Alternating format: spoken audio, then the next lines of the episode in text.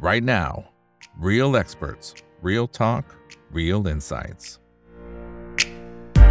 สวัสดีครับ สวัสดีเพื่อนนักทุนทุกคนนะครับ นี่คือไรนาวใบอีกบรรพททุกเรื่องที่นักทุนต้องรู้ครับ และสำหรับวันนี้สิ่งที่เราต้องรู้นะครับ ก็เป็นการลงทุนในต่างประเทศนะครับ ที่ผมว่าส่วนตัวยังคิดว่ามีคนสับสนอยู่เยอะมากๆนะครับ แล้วก็ส่งเข้ามาทั้งหน้าไม้หลังไม้นะครับ บอกว่าไอ้ตกลงแล้วเนี่ยเรื่องของภาษีหุ้นต่างประเทศเนี่ย มันไปถึงไหนละนะครับไอ้ที่ขายไปปีที่แล้วเนี่ยสรุปเอาเข้ามาได้หรือเปล่านะครับ หรือมันยังไงนะฮะแล้วก็การจัดตั้งบริษัทก็เริ่มมีคนใช้ท่านี้เพิ่มมากขึ้นแล้วนะครับ แต่ว่าตอนเนี้ยนะฮะจะทำอย่างไรให้มันถูกต้องนะครับก็ยังมีคำถามเยอะแยะมากมายนะครับ ก็เลยเป็นที่มาที่ต้องเรียนเชิญทางด้านของอาจารย์จินพัฒน์วิสุทธิแพทย์นะครับ เป็น partner One Law Office เข้ามาให้ความรู้ดีๆกับพวกเรานะครับ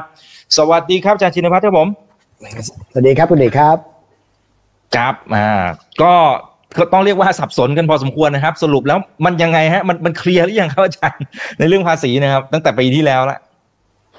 เอ่อจริง ๆ ก็เคลียร์เคลียร์มาตั้งแต่ต้นแล้วนะครับ ว่าเอ่อกรมสรรพากรเนี่ยท่านท่านเคยตีความไว้นะฮะเป็นเรื่องภาษีเงินได้บุคคลธรรมดาในกรณีที่รับเงินได้จากต่างประเทศคนละปีภาษีแล้วนำกลับเข้ามาในปีภาษีอื่น อันนี้ตีความตั้งแต่ปี 2528นะถ้านำกลับเข้ามาในปีภาษีอื่น กรมสรรพากรก็จะไม่ไป ตรวจสอบเอ่อตั้งคำถามเพื่อเก็บภาษี แต่พอปี 2566 ตั้งแต่วันที่ 15 กันยาก็มีประกาศอะเป็นคำสั่งของอธิบดีนะท่านก่อนนะท่านก่อนท่านที่ตอนนี้ไปเป็นปลัดกระทรวงการคลังเนี่ยนะท่านรวดลเนี่ยท่านก็เอ่อเซ็นไว้ 15 วันก่อน 15-16 วันนะก่อนท่านท่านท่านท่านย้ายตำแหน่งนะครับอ่าก็ก็เซ็นเป็นคำสั่งนะคำสั่งคือไม่ใช่กฎหมายนะดูดีๆ เพราะว่าคำสั่งบอกว่าเพื่อให้เป็นแนวทางปฏิบัติกับ เจ้าหน้าที่กรมสรรพากรในการตรวจสอบและให้คำแนะนำนะครับ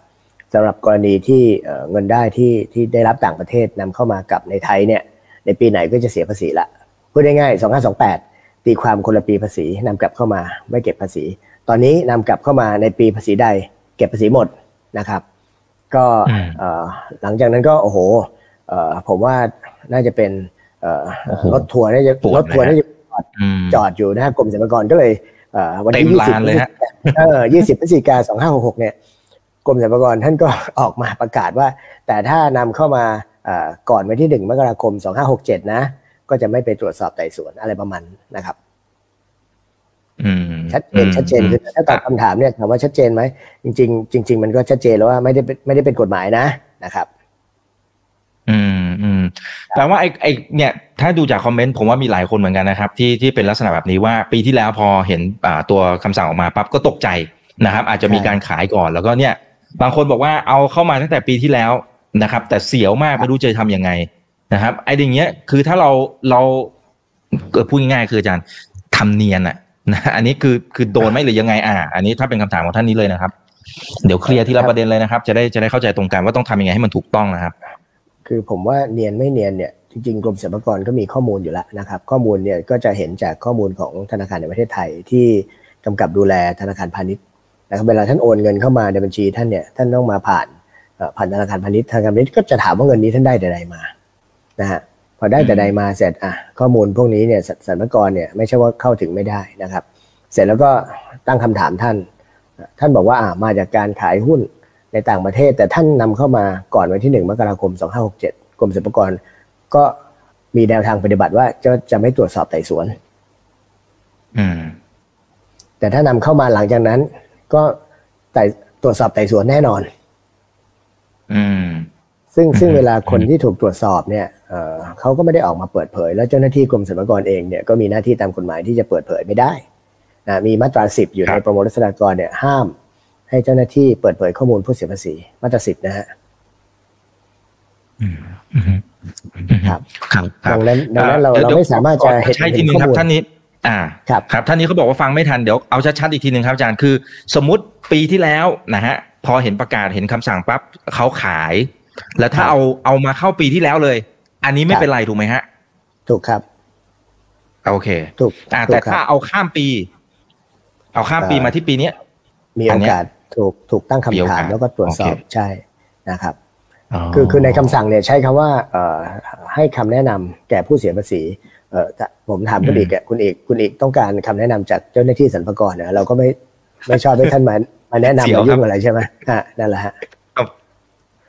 เออเออเออครับครับโอเค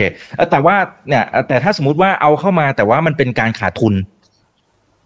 เอ่อต้องถามก่อนว่าเงินที่เอาเข้ามาเนี่ย ถ้ามันเป็นเงินได้ เงินได้มีกี่ประเภทเนี่ยมีทั้งแปดประเภท ตามมาตราสี่สิบวงเล็บหนึ่งถึงแปดมีทั้งแปดแปดประเภท เงินได้ก็มีตั้งแต่ทรัพย์สินเงินนะครับผลประโยชน์อะไรที่ถือว่าเป็นเงินได้พึงประเมินตามมาตราสามสิบเก้าประมวลรัษฎากรแต่ถ้าเอามาแล้วมันเป็นทุน ก็อธิบายไปว่าเป็นทุน หรือขาดทุนก็อธิบายไปว่าขาดทุนมีหลักฐานแสดง หลักฐานอย่าทำเอง หลักฐานควรจะมาจากคนนอกหรือเติร์ดปาร์ตี้เช่นธนาคาร เช่นบริษัทหลักทรัพย์จัดการกองทุน โบรกหรือคนที่เขาดูแลเราในต่างประเทศนะครับ อืมอืมซึ่งซึ่งถ้าสมมุติเราสามารถดีแคลร์ได้ว่าเราขาดทุนอยู่ไอ้เงินก้อนนี้ อันนี้โอเค ขาดทุนไม่ใช่เงินได้ ขาดทุนไม่ใช่เงินได้ เงินได้คือเงินกำไรเงินดอกเบี้ย เงินค่าไลเซนเงินค่าเช่า เงินค่าทำงาน หรือเงินค่าตำแหน่งกรรมการในต่างประเทศนำเข้ามานี่เป็นเงินได้หมดนะแต่ถ้าขาดทุนหรือเป็นเงินทุนเงินต้น อันนี้ไม่ไม่ถือเป็นเงินได้ ก็ตอบคำถามเจ้าหน้าที่ไป ครับ อืมอืมอืมครับอ่าสมมุติว่าสมมุติว่าเอาเงินออกไปสักหนึ่งร้อยบาทเมื่อปีมะโว้นะครับ แล้วก็อ่าปรากฏว่าเราอาจจะมีกำไรแหละ สมมติเป็นร้อยยี่สิบนะครับ แต่ว่าเราเราเลือกที่จะเอาเข้ามาแค่สักยี่สิบแล้วเรา declare ว่าเฮ้ยนี่มันคือส่วนของทุนนะอ่า อันนี้ต้องอธิบายท่านคือคือเงินเงินมัน blend กันเงินมันปนกันในบทถูกไหมฮะภาษากฎหมายเรียกว่าเงินเป็นสังสังกามาทรัพย์คือมันแทนกันได้ เพราะฉะนั้นมัน blend กัน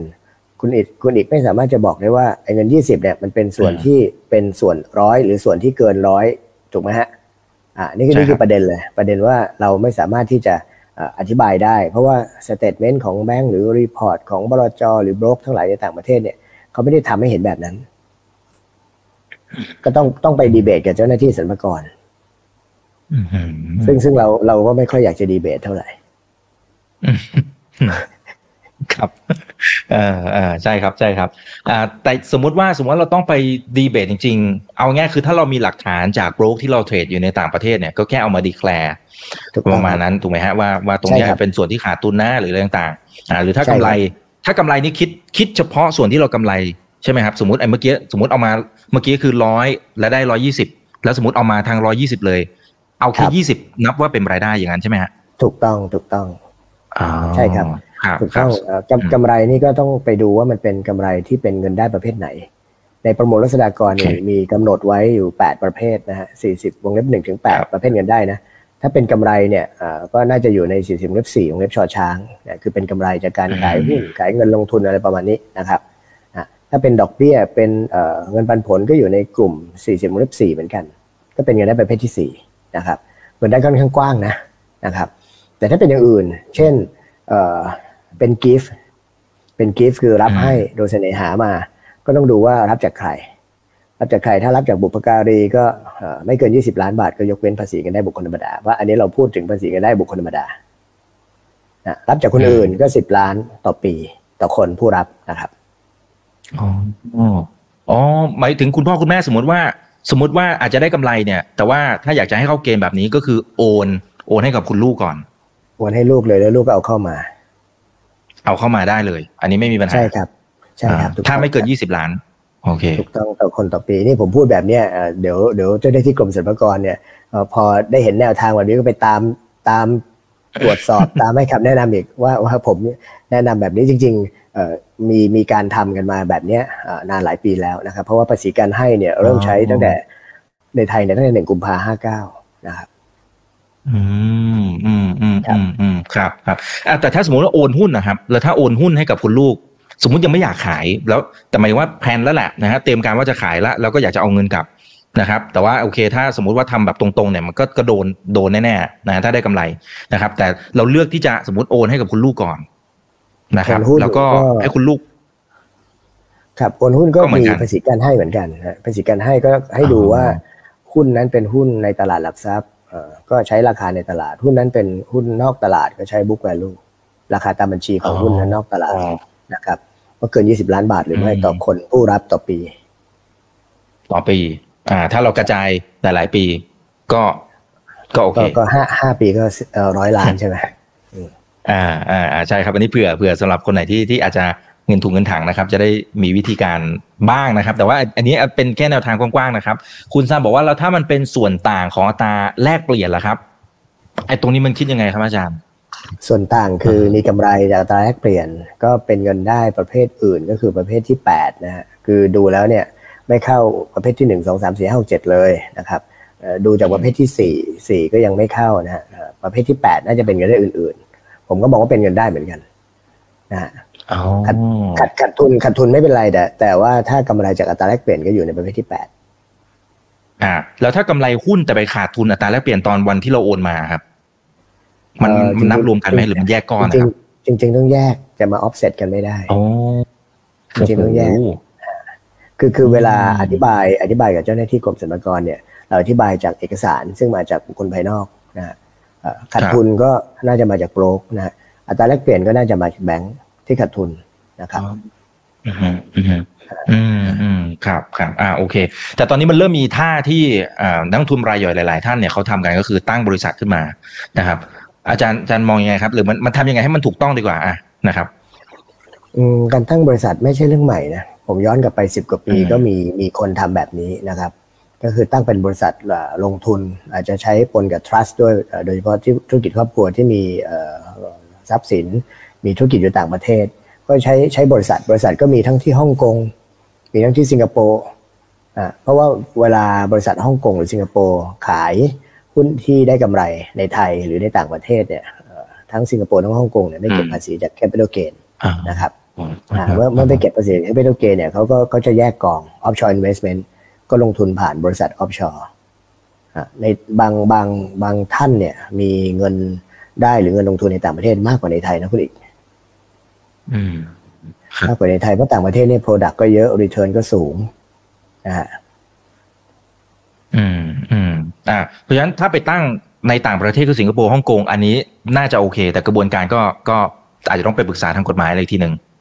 อ่า ซึ่งซึ่งอันนี้ต้องบอกก่อนว่ามีมีอีกหลายประเทศไม่ใช่แค่สิงคโปร์ฮ่องกงนะฮะเอ่อบางท่านก็ไปถนัดที่เดลแวร์ที่อเมริกา เพราะว่ามีลูกมีทรัพย์สินอยู่ที่อเมริกา ซึ่งอันนี้ก็ต้องต้องไประวังเรื่องแฟตก้านะครับ ซึ่งซึ่งเป็นกฎหมายที่ทางอเมริกาเขาดูแลคนที่มี resident หรือว่าเป็น citizen ของอเมริกานะครับ เพราะว่าอะไรเรากำลังพูดถึงประเทศที่เป็นประเทศที่มีอนุสัญญาเพื่อการเว้นการเก็บภาษีซ้อนกับไทยคือ double tax agreement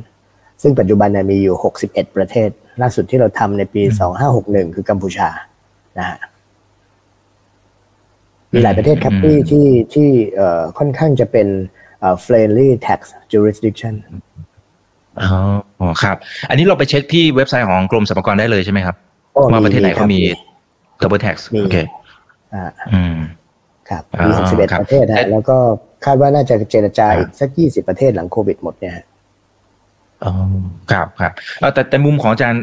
ค่าให้คำแนะนำเนี่ยจริง ๆประเทศไหนที่ดูแล้วปัญหาจะน้อยสุด หรือขั้นตอนอะไรต่างๆมันอาจจะอาจจะเอื้อกับนักทุนไทยมากกว่า เอาเท่าที่แชร์ได้นะครับตอบแบบกว้างๆกว้างๆเนี่ยเออผมว่าก็จะมีฮ่องกงสิงคโปร์แต่ถ้าตอบแบบเฉพาะเจาะจงก็ดูดูว่า ท่านมีเงินลงทุนที่ไหน ถ้าอยู่ใกล้จีครับ ถ้าอยู่ในอาเซียนก็ใช่สิงคโปร์นะครับ หรืออาจจะเป็นลาบวนซึ่งอยู่ในในมาเลเซียนะครับ ซึ่งทั้งหมดที่พูดมาเนี่ยเราเรียกว่าเป็น tax haven และเป็น tax haven ที่กรมสรรพากรไทยกระทรวงการต่างประเทศกรมสนธิสัญญาของไทยสสค สำนักงานเศรษฐกิจการคลังของกระทรวงการคลังเนี่ยได้ไปเจราจาและทำ DTA ไว้ เพราะฉะนั้นถึงจะเป็น tax haven แต่ว่าเป็น tax haven ที่รัฐบาลไทยยอมรับนะครับมีผมยกตัวอย่างแล้วกันมอริเชียสอยู่ในมหาสมุทรอินเดียลาบวนอยู่ในมาเลเซีย ซึ่ง DTA ไทยกับลาบวนไทยกับมาเลเซียก็ไม่ได้ exclude หรือตัดลาบวนออกไปนะครับฮ่องกงสิงคโปร์นะครับหรือล่าสุดที่ทำในปี 2060ถึง2017เนี่ย คือ Island Republic นะครับก็โอ้มีหลายประเทศครับคุณเอกคือไซปรัสก็นับเซเชลก็มีอะไรอย่างเงี้ยนับเป็นแท็กเซเว่นเลย อืมอ่าแล้วถูกต้องด้วยนะครับแต่ตามหลักการคือเราก็ต้องบินไปเปิดบัญชีที่นู่นอะไรอย่างเงี้ยนะครับ หรือว่ามีที่ปรึกษาที่เขาสามารถ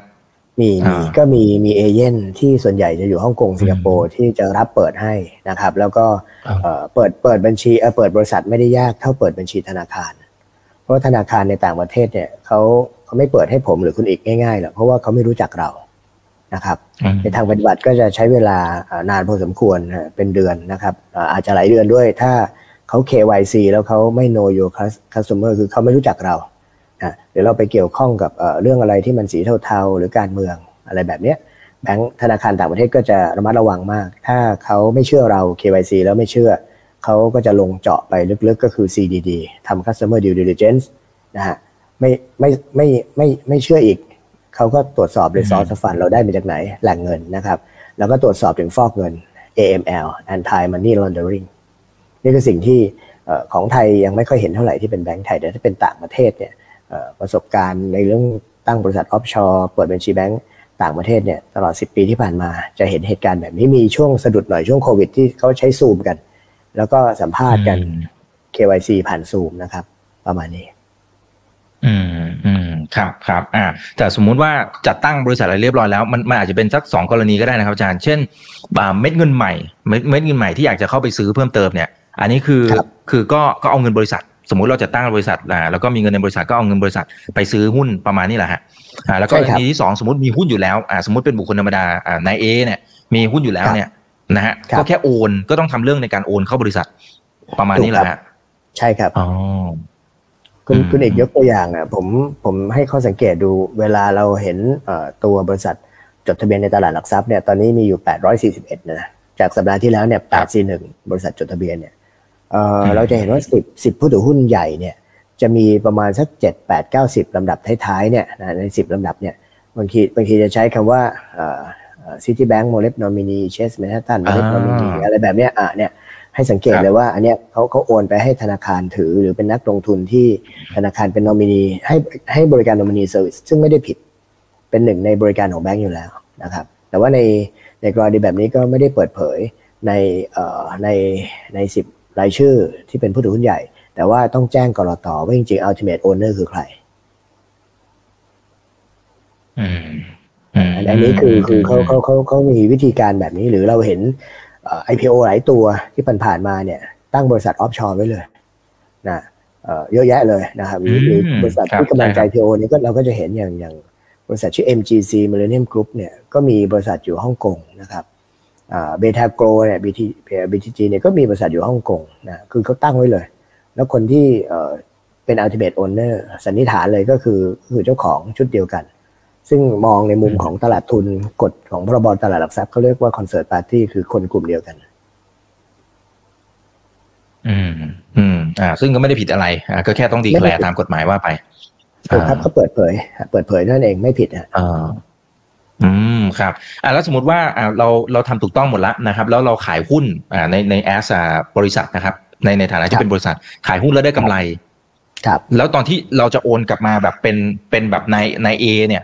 ไออย่างเงี้ยมัน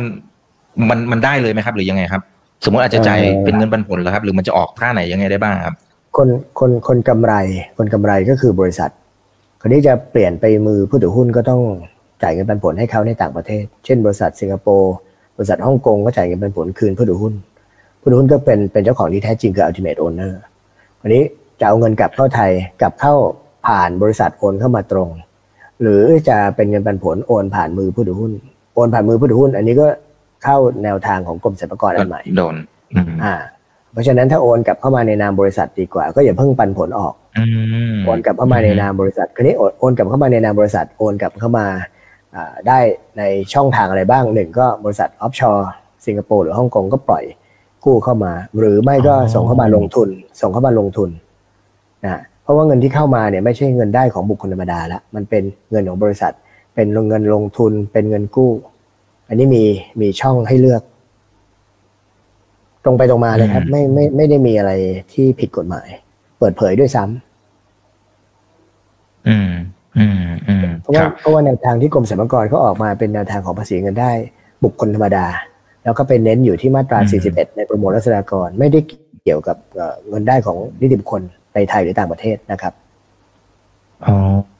โอเคโอเคเก็ตละนะครับอะแต่พอพอสมมุติว่าในนามของบริษัทเนี่ย สมมติเอาโอนเข้ามาในในเหตุผลใดก็ตามอะแล้วแต่แล้วแต่ใครที่จะไป categorize แบบไหนเนี่ยนะครับ เสร็จปั๊บเราจะเอาสมเอาตรงๆ คือเราจะเอาเข้าตัวเองอะมันไอไอตรงขั้นตอนตรงเนี้ย อ่าเอาเอาเข้าตัวเองก็คือบริษัทในไทยที่เป็นหรือเป็นผู้รับก็จะกู้บริษัทสิงคโปร์ก็ได้ อยู่ในไทยเนี่ยกู้บริษัทฮ่องกงก็ได้ แต่กู้แล้วก็ต้องคืนนะฮะ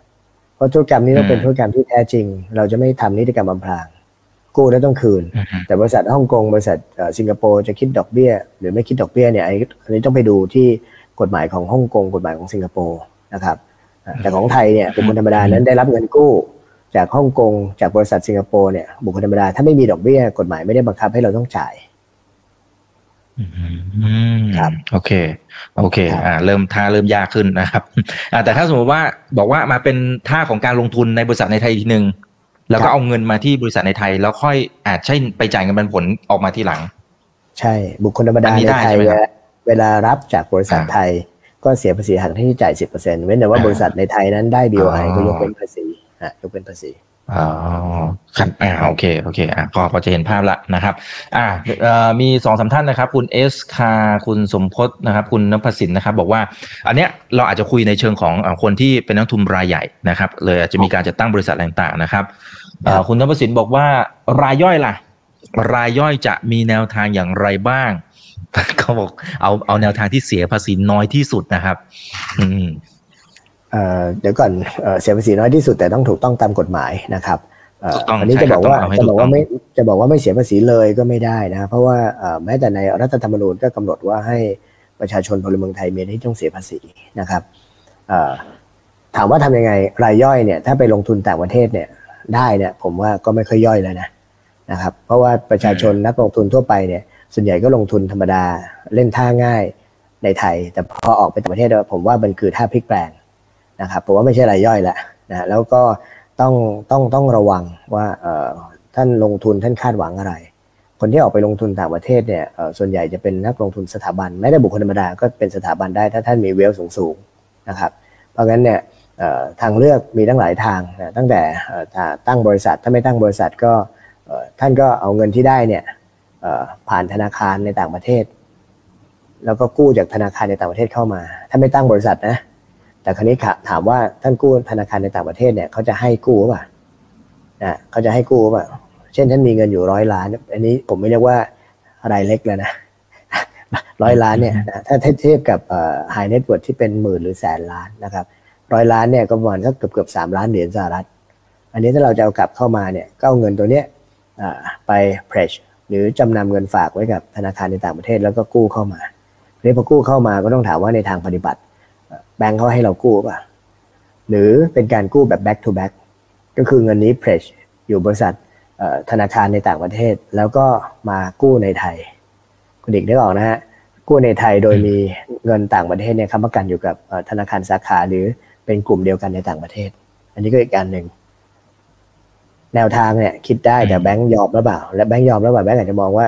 สเกลแบบร้อยล้านบาทหรือเกือบเกือบสามล้านเหรียญสหรัฐมันเล็กไป สิ่งสิ่งสิ่งสิ่งสิ่งที่เราจะจะต้องเสียก็คือเรากู้ก็เสียดอกเบี้ย แต่เราฝากเราก็ได้ดอกเบี้ยมันก็มีส่วนต่างที่ธนาคาร คือเราต้องจ่ายอะนะครับ อืม อ่า ครับอ่าแต่ทีเนี้ยใน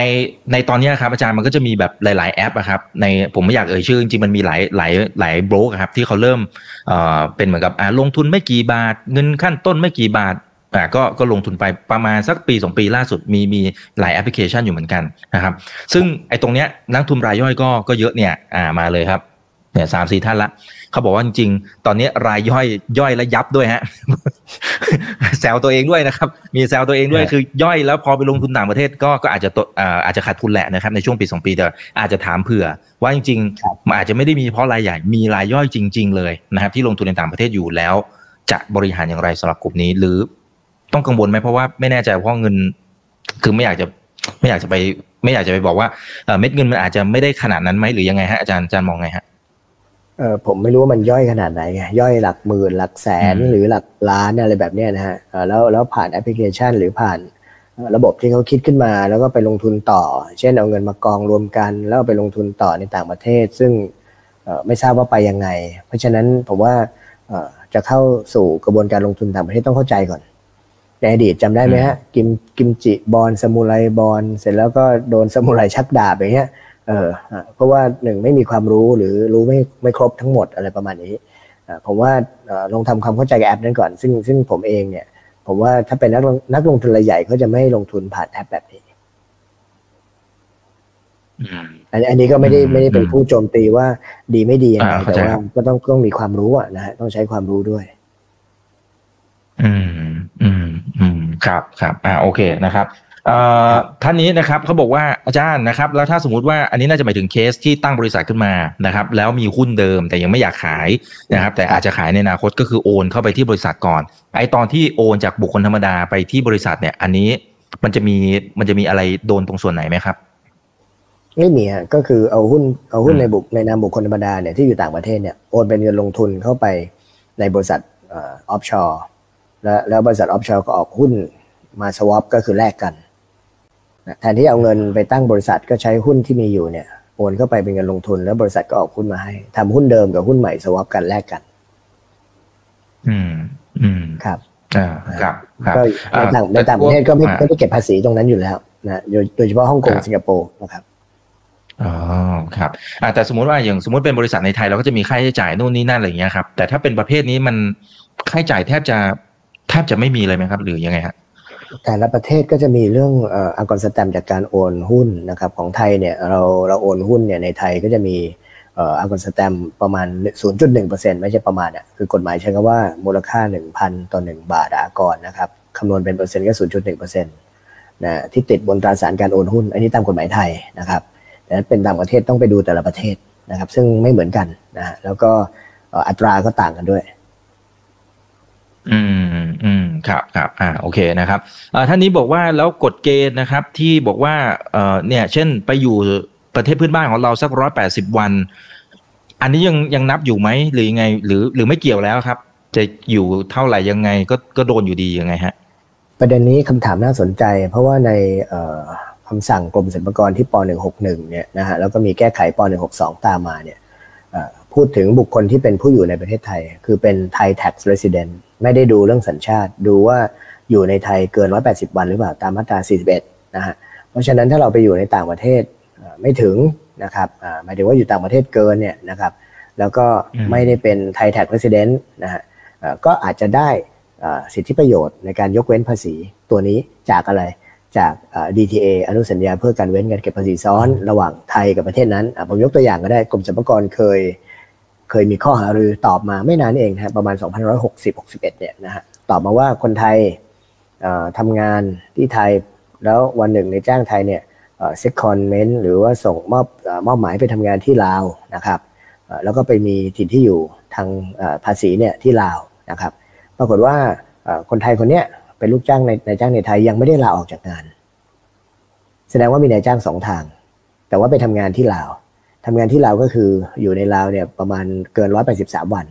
พูดง่ายๆเป็นลาว tax resident ไม่ใช่ไทย tax resident นะปรากฏว่าคนคนนี้ไม่ได้ลาออกจากงาน แต่ต้องการลาออกจากกองทุนสำรองเลี้ยงชีพ provident fund นะฮะลาออกปั๊บก็มีผลประโยชน์ในส่วนของนายจ้างบลจที่เป็นคนดูแล provident fund กองนี้ก็ถามมา ว่าเอผลประโยชน์เนี่ยจะหักภาษีในที่จ่ายไหมหรือยกเว้นอะไรยังไงกรมสรรพากรตอบเลยนะครับว่า เนื่องจากว่าคนไทยคนนี้ไปทำงานที่ลาวไปเป็น tax resident อยู่ที่ลาว จึงได้สิทธิประโยชน์จาก ETA ไทยลาว บรจนี้จ่ายเงินผลประโยชน์จาก provident fund ไม่มีหน้าที่หักภาษีในที่จ่าย เพราะได้รับการยกเว้นภาษีตาม DTA ไทยลาว เห็นไหมครับ DTA ก็ช่วยนะ DTA DTA ก็ช่วยนะครับ แต่ว่าถ้าเราไม่ได้มีหน้าที่การงานที่ออกไปทำงานต่างประเทศอะแล้วเดินทางออกไปเนี่ย นั่นคือเราต้องไปอยู่ต่างประเทศเกินเลยนะ ครึ่งปีนะอืม ค่าใช้จ่ายอะไรต่างๆใช่ใช่ครับ ใช่ครับครับครับครับอ่าโอเคนะครับ หรือหรือมันเป็นท่านี้ได้ไหมครับอาจารย์ท่านสมมติว่าอ่าเรายังไม่ได้รีบใช้ตังอะไรขนาดนั้นแล้วเราอาจจะแบ่งพอร์ตนะในไทยกับในต่างประเทศในไทยเราก็ว่านไป ในต่างประเทศเราก็อาจจะซื้อซื้อขายว่าไปนะครับแล้วก็ค้างตอนนั้นจนกระทั่งแบบเช่นสิบยี่สิบปี แล้วถึงจุดหนึ่งเราเราอยากจะเอาเข้ามาแล้ว เราค่อยว่ากันก็คือ เช่นอาจจะใช้ใช้ท่ายากหน่อยก็คือ เราอาจจะขายแล้วอาจจะไปอยู่ต่างประเทศ หรือยังไงเพื่อเพื่อ manage ให้ให้ปีนั้นๆเนี่ย เป็นเป็น DTA แล้วก็เอาเข้ามาได้ อยู่ที่เอ่อ investment plan แล้วล่ะ ผมก็จะว่า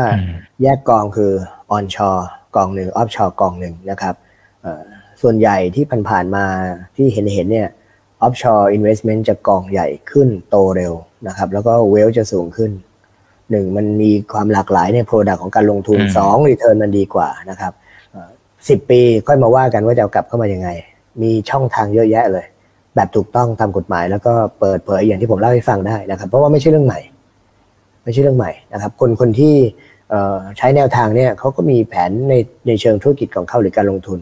เขาไม่ได้ทำเพื่อจะหลีกเลี่ยงแนวทางที่สรรพากรจะเปลี่ยนไปนะครับ อืมอืมอืม ครับครับอ่าโอเคนะครับ เดี๋ยวขออีกสักหนึ่งถึงสองคำถามนะครับ อืมอ่าท่านนี้นะครับ บอกว่าแล้วเงินปันผลเอาเงินปันผลก็ก็นับอยู่แล้วถูกไหมครับ เงินปันผลนับอยู่แล้วเป็นเงินได้ครับในประเภทสี่สิบลบสี่และขอไข่นะได้จากต่างประเทศถือเป็นเงินที่งอกขึ้นมาเป็นเงินได้ แต่ถ้าเป็นถ้าเป็นหุ้นที่เป็นเงินทุนเนี่ย อันนี้ไม่ใช่เงินได้ เอากลับเข้ามาก็ก็ไม่มีภาษีนะก็ต้องอธิบายเจ้าหน้าที่กรมสรรพากรแต่ต้อง ต้องเราระวังนะเพราะเงินมันเบรนกันหมดเนี่ยเงินเงินทุนของหุ้นกับเงินกำไรนะฮะที่เป็นเงินปันผลเพิ่มขึ้นมาครับ อ่า ส่วนถ้าเป็น DR DRX หรือกองทุน อันเนี้ยเคลียร์ว่าว่าไม่เป็นประเด็น ถูกไหมครับ อ่าเดี๋ยวก่อนไม่เป็นประเด็นคืออะไร เป็นเงินได้ต้องเสียภาษีถูกไหมฮะหมายถึงว่าไม่ไม่ไม่นับว่าอ่า คือสมมติอย่างพวก DR DRX มันก็ไปลงทุนต่างประเทศเหมือนกัน แต่ว่ามันน่าจะนับเป็นหลักทรัพย์ไทยไหมครับ อาจารย์เอ่อต้องดูว่าเวลาเราลงเนี่ย เราลงผ่านบลจแล้วบลจเขาลงทุนต่อข้างนอกถูกไหมฮะอ่าใช่ครับบลจลงทุนต่อข้างนอกอ่าเพราะงั้นพอลงพอเขาลงทุนต่อข้างนอกสิ่งที่ที่เราจะได้รับก็คือผลตอบแทนจากกองทุนที่อยู่ในประเทศเพราะงั้นเป็นคนละเรื่องกัน เราไม่ได้มีมีชื่อเป็นมีชื่อเป็นนักลงทุนในต่างประเทศ แต่ว่าเราลงทุนผ่านนะ ผมยกตัวอย่างของบลจทั้งหลายมีมีพวก FIF นะ Foreign Investment Fund เราเอาเงินไปลงทุนกับกองทุนในบลจไทย แล้วเขาก็เอาไปลงทุนต่างประเทศ อันนี้อันนี้ไม่ต้องกังวลเลย เพราะว่าเงินเราไม่ได้รับจากต่างประเทศเรารับจากบลจในประเทศไทย อืมอืมครับอ่า ซึ่งกฎเกณฑ์ตรงนี้ห้าปีสิบปีต่างๆ ไม่น่าจะไม่น่าจะมีการเปลี่ยนแปลง เออไม่ทราบจนกว่า ผมว่าต้องมี ต้องต้องมีคนไม่เห็นด้วยนะครับ แล้วก็คงต้องมีคดีสู่ศาลและศาลก็จะตีความนะครับ เพราะว่า อันนี้สมรกรท่านตีความมาตั้งแต่ปี2528 เกือบ40 ปีท่านเปลี่ยนนะครับ คนอาจจะไม่เห็นด้วยเป็นไปได้ แล้วก็ไปดีเบตกันจนมีขอร์ดเคสออกมาศาลพิพากษาตีความมาว่าเออสมรกรตีความผิดหรือเปล่าอีกเรื่องหนึ่งนะครับ อืมอืมครับเอ่อขอสองคำถามสุดท้ายนะครับ คุณทอแสงบอกว่าแต่เงินปันผลจาก DR DRX เนี่ย คิดภาษีอย่างไรนะครับ ก็ก็น่าจะเหมือนเหมือนเราลงทุนในหุ้นปกติใช่ไหมฮะใช่ใช่ครับน่าจะ withholding tax ไปสิบเปอร์เซ็นต์อืมครับโอเคอ่าท่านนี้นะครับ แต่มันอาจจะตัวเลขเยอะหน่อยนะครับอาจารย์เดี๋ยวจะค่อยๆอ่าพูดให้ฟังนะครับ คุณมุนทุยนะครับ บอกว่าปีหกหกเนี่ย ลงทุนไปหนึ่งแสนครับปีหกเจ็ดลงทุนลงทุนอีกหนึ่งแสนครับแต่ปีหกหกขาดทุนห้าหมื่นครับปีหกเจ็ดกำไรห้าหมื่น อ๋อแสดงว่ามันตูตากันนะครับ เอาเงินกลับมาปีหกแปดจำนวนหนึ่งแสนครับ เสียภาษียังไงอ่าอธิบายห้าหมื่นแล้วก็กำไรห้าหมื่นอ่าครับครับแล้วเอาเข้ามาปีหกแปดอธิบายก่อนในมาตราสี่สิบเอ็ดที่กรมสรรพากรท่านออกแนวทางใหม่ออกมาเนี่ยพูดถึงว่าเงินเงินได้ที่ได้รับในต่างประเทศในปีภาษีที่ล่วงมาแล้ว เห็นไหมฮะมีคำว่าปีภาษีที่ล่วงมาแล้ว แสดงว่าแยกเป็นปีภาษี เอาเอามาเหมาหักกลบออฟเซ็ตกันไม่ได้ปีไหนเป็นเงินได้ ก็ก็ปีหกเจ็ดเมื่อกี้ฟังเนี่ยมีมีเงินได้คือเป็นกำไรขณะที่ปีหกหกขาดทุนเพราะฉะนั้นแยกเป็นปีภาษีครับอ๋อครับครับโอเคนะครับ เอากลับมาปีหกแปดจำนวนหนึ่งแสนนะครับ เสียภาษีอย่างไร ก็ต้องดูแบบนี้คุณอีกว่าปีหกแปดเนี่ยเงินเอากลับมาหนึ่งแสนเนี่ยมันประกอบไปด้วยกำไรหรือเปล่า หรือเป็นเงินส่วนไหนเงินต้นเงินต้นหลังขาดทุนอ่ามันมีเงินต้นหลังขาดทุนถูกไหมฮะอืมอืมอืมครับครับโอเค ซึ่งตัวนี้ก็ต้องไปดีแคลร์ก็ไปดีแคลร์กับทางสมกรอีกทีหนึ่งถามว่าเป็นเงินตรงส่วนไหนยังไง อ่าโอเค จริงจริงจริงเรื่องดีแคลร์ไม่ใช่ ไม่ใช่ ไม่ใช่เรื่องใหม่ ถ้าคุณอีกจำได้เราเคยคุยกันก่อนหน้านี้ก็คือเรื่อง crypto tax จำได้ไหมฮะช่วงนั้นนะที่ในที่สุดอธิบดียุคยุคนั้นก็ท่านเอกนิติเนี่ยก็ก็ได้ออกมาให้คำชี้แจง แล้วก็กรมสรรพากรก็อธิบายเลยว่าสุดท้ายเนี่ยผู้เสียภาษีก็ต้องต้องเตรียมเอกสารไว้ชี้แจงแหละเพราะว่าภาษีตามประมวลรัษฎากรนี่เป็นภาษีประเมินตนเอง ผู้เสียภาษีต้องประเมินตนเองว่าท่านทำถูกต้อง ดังนั้นลงทุนก็ต้องเก็บหลักฐานนะมี report มี statement อะไรต้องเก็บไว้หมดนะ อืมอืมครับครับอ่าโอเค สุดท้ายนะครับ คุณ WR นะครับ บอกว่ากรณีกู้เงินในไทย แล้วไปเทรดต่างประเทศ ตอนเสียภาษีต้องหักดอกเบี้ยที่จ่ายให้แบงก์ไทยด้วยไหมครับหลักการเป็นยังไงครับ อืม ภาษีเงินได้บุคกู้คลในธรรไทมยดาไปเทรดต่างประเทศอ่าอธิบายก่อน ภาษีเงินได้บุคคลธรรมดาเนี่ยไม่ได้คิดแบบบริษัท ไม่ได้คิดรายได้หักรายจ่ายนะครับ แล้วก็เอ่ออืมเงินได้แต่ละประเภทตามประเภทที่หนึ่งถึงประเภทที่แปดเนี่ยในประมวลรัษฎากรก็กำหนดไว้ว่าหักรายจ่ายได้ขนาดไหน ส่วนเงินที่เป็นประเภทที่สี่เนี่ยที่เรียกว่า passive income เนี่ยดอกเบี้ยเงินปันผล capital gain เนี่ยเอ่อกฎหมายไม่ได้อนุญาตให้หักรายจ่ายนะ เพราะฉะนั้นเนี่ยถ้าท่านมีเงินได้ท่านเสียภาษีเต็ม แต่ถ้าท่านขาดทุนท่านไม่สามารถจะเอามาใช้ประโยชน์ได้ อันนี้เป็นภาษีเงินได้บุคคลธรรมดา ไม่ใช่บริษัท ถ้าบริษัทจะคำนวณอีกแบบหนึ่ง อืมครับครับอ่าโอเค ได้ครับเคลียร์นะครับ วันนี้วันนี้น่าจะเอ่อทำให้หลายคนน่าจะสบายใจมากขึ้นนะครับ หรือว่าทำให้มันถูกต้องมากขึ้นนะครับอาจารย์ฝากทิ้งท้ายนะครับ ให้กับเพื่อนๆพี่ๆน้องๆนักลงทุนกันหน่อยนะครับ วันนี้ดูกันอยู่นะครับ ฝากอย่างนี้ครับนโยบายภาษีของประเทศไทยก็น่าจะเปลี่ยนไป เพราะเราเห็นเห็นสัญญาณที่ท่านรัฐมนตรีคลังนะครับ ซึ่งก็เป็นนายกด้วยท่านเศรษฐาเนี่ยท่านก็บอกแล้วว่าเดี๋ยวจะมีการปรับปรุงภาษี ให้มันมีประสิทธิภาพมากขึ้นชัดเจนมากขึ้น ไม่ว่าจะเป็นภาษีที่ดิน ภาษีมรดกภาษีการให้ ผมเชื่อว่าทุก ๆ ประเภทภาษี แล้วก็คำสั่งป .161 ที่อธิบดีท่านเซ็นไว้ 15 กันยา 66 เนี่ย ก่อนที่ท่านจะไปรับตำแหน่งปลัดกระทรวงการคลังเนี่ยก็ก็คงได้รับนโยบายมาจากรัฐมนตรีคลังนะครับว่าให้มีการปรับปรุงนโยบายในการจัดเก็บภาษีให้มันมีประสิทธิภาพมากขึ้น ดังนั้นประชาชนทั้งหลายโดยเฉพาะที่เป็นนักลงทุน ท่านก็ต้องเตรียมพร้อมว่านโยบายภาษีใหม่ๆออกมาแน่ ท่านไหนที่ลงทุนในเอ่อพวกที่เป็น real sector ท่านไหนที่ลงทุนในพวก portfolio หรือ investment นะครับก็ต้องติดตามนะฮะก็แนะนำให้เข้าเว็บไซต์กรมสรรพากรบ่อยๆ เข้าได้ทุกวันก็ดีนะในส่วนที่เป็นข่าวกรมสรรพากรแล้วก็จะมีข่าวอัปเดตอยู่เป็นเป็นรายสัปดาห์นะครับ แนะนำแล้วก็ติดตามผมว่าต้องลงทุนด้วยความรู้นะครับ แล้วก็พยายามตั้งสติอย่าแพนิคนะฮะในวันที่ 15 กันยาเนี่ยเอ่อเป็นต้นมาเนี่ย แพนิคกันจนเอาเงินเข้าประเทศไทยกันฉุกเอ่อฉุกละหุกชุลมุนเลยครับคุณอีกนะฮะก็ใช้สติและใช้ความรู้ครับ อืมอืมครับครับอ่าหรือถ้ามีประเด็นอะไรก็เดี๋ยวจะเรียนเชิญอาจารย์ธินพัฒน์เข้ามาให้ความรู้ดีๆกับพวกเราเช่นเคยนะครับ วันนี้ขอบพระคุณยินดีครับมากๆเลยนะครับขอบคุณครับ สวัสดีครับอ่าส่วนครั้งหน้าเป็นประเด็นเรื่องไหนเดี๋ยวรอติดตามกันนะครับนี่คือไรนาวใบอิบันพศทุกเรื่องที่นักลงทุนต้องรู้นะครับ วันนี้ความรู้ดีมาก แชร์ไว้นะครับ แล้วก็เข้าไปดูย้อนหลังกันได้ครับ วันนี้สวัสดีครับ ถ้าชื่นชอบคอนเทนต์แบบนี้อย่าลืมกดติดตามช่องทางอื่นๆด้วยนะครับ ไม่ว่าจะเป็น Facebook, YouTube, Line Official, Instagram และ Twitter จะได้ไม่พลาดการวิเคราะห์และมุมมองเศรษฐกิจ และการลงทุนดีๆ แบบนี้ครับ อย่าลืมนะครับว่าเริ่มต้นวันนี้ดีที่สุด ขอให้ทุกท่านโชคดี และมีอิสรภาพในการใช้ชีวิต ผม อีกบรรพฒนาเพิ่มสุขครับ